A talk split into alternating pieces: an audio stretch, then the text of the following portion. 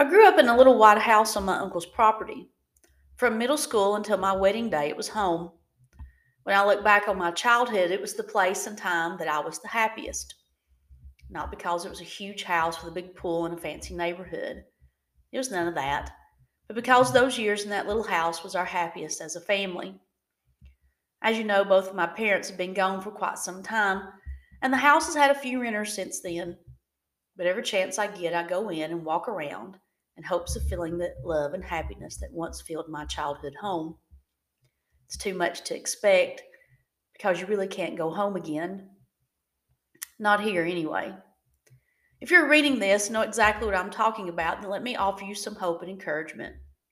Although my folks can never come back to me, someday I can go to them. One day soon, on heaven's bright shore, we will reunite in our eternal home. The older I get and the longer they have been gone, makes me long more and more for that reunion day. But until then, I'll pass that little white house on the lake with a smile, knowing that sooner than later I'll go home again. But as it is, they desire a better country, that is a heavenly one. Therefore, God is not ashamed to be called their God, for he has prepared for them a city. Hebrews 11 16. And I shall go to him, but he will not return to me. 2 Samuel twelve twenty three.